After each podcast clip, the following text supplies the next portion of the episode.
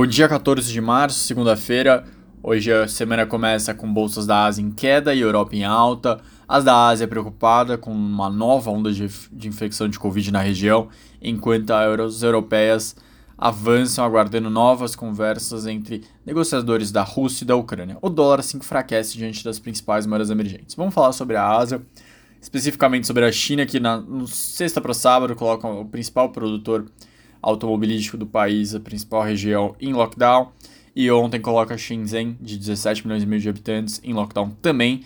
E para Xangai não está especificamente em lockdown, mas o, a cidade com 24 milhões de habitantes também está instruída a não sair de casa ninguém, interrompeu o serviço de ônibus intermunicipal. Os casos triplicaram entre sábado e domingo, foram para 1938, que parece pequeno diante da população, mas sempre existe a desconfiança do real número de casos.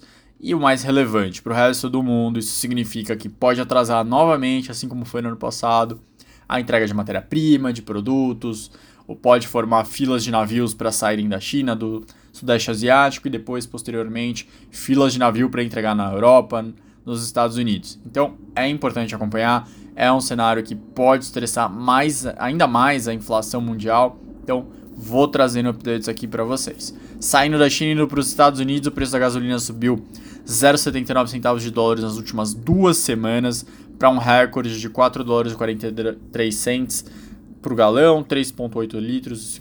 Isso significa uma alta de 22%.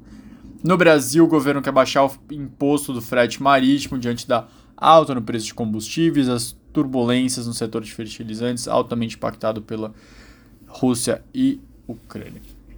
Então, o governo está trabalhando para baixar esses encargos a medida reduziria os custos de importação, com reflexo nos insumos usados pelo agronegócio, dando um alívio nos preços. A redução é lançada em duas frentes. Em uma, o governo estuda editar um decreto para baixar em cerca de 30% as alíquotas do encargo. Podia ser, pode ser publicado nas próximas duas semanas. Na segunda, é uma articulação para reverter um veto do próprio presidente que barrou o corte nas alíquotas aprovado dentro do projeto da incentivo à cabotagem, o BR do Mar. Outro destaque, a Petrobras, ou perdão, o petróleo deve em alta deve reforçar a receita em royalties do governo federal, dos estados e dos municípios. Lógico que não estou falando de forma igual, alguns têm bem mais que outros, mas enfim.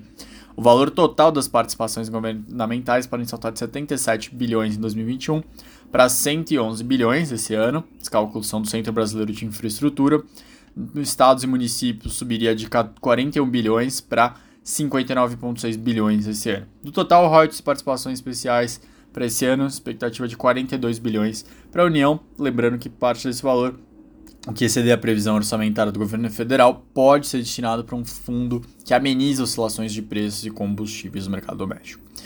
Eu vou chegar na parte de me despedir de vocês com dois pontos. O primeiro sobre o relatório Focus do começo de cada semana.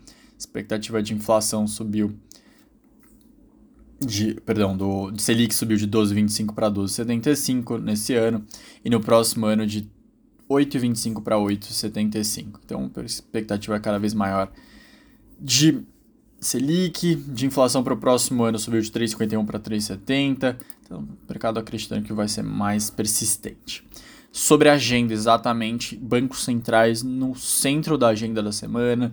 Tem reunião do Copom nessa quarta-feira, mercado esperando alta de um ponto, mas com algumas dúvidas e principalmente sobre o que vai ser sinalizado adiante.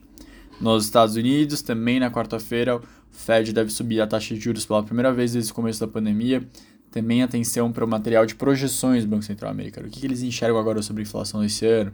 Aonde eles entendem que a taxa de juros chegará Outros bancos centrais também vão se apresentar para se reunir, decidir a taxa de juros. Na quinta-feira, o Banco da Inglaterra e na sexta, Japão, Rússia e Turquia, o que deve trazer uma volatilidade maior durante a semana para mercados de bolsas e moedas. Entre indicadores, PPI de fevereiro dos Estados Unidos, vendas varejo americana e produção industrial americana na quinta-feira. No Brasil, pesquisa mensal de serviços também na quarta. Uma, eu desejo uma boa semana para todos e até amanhã.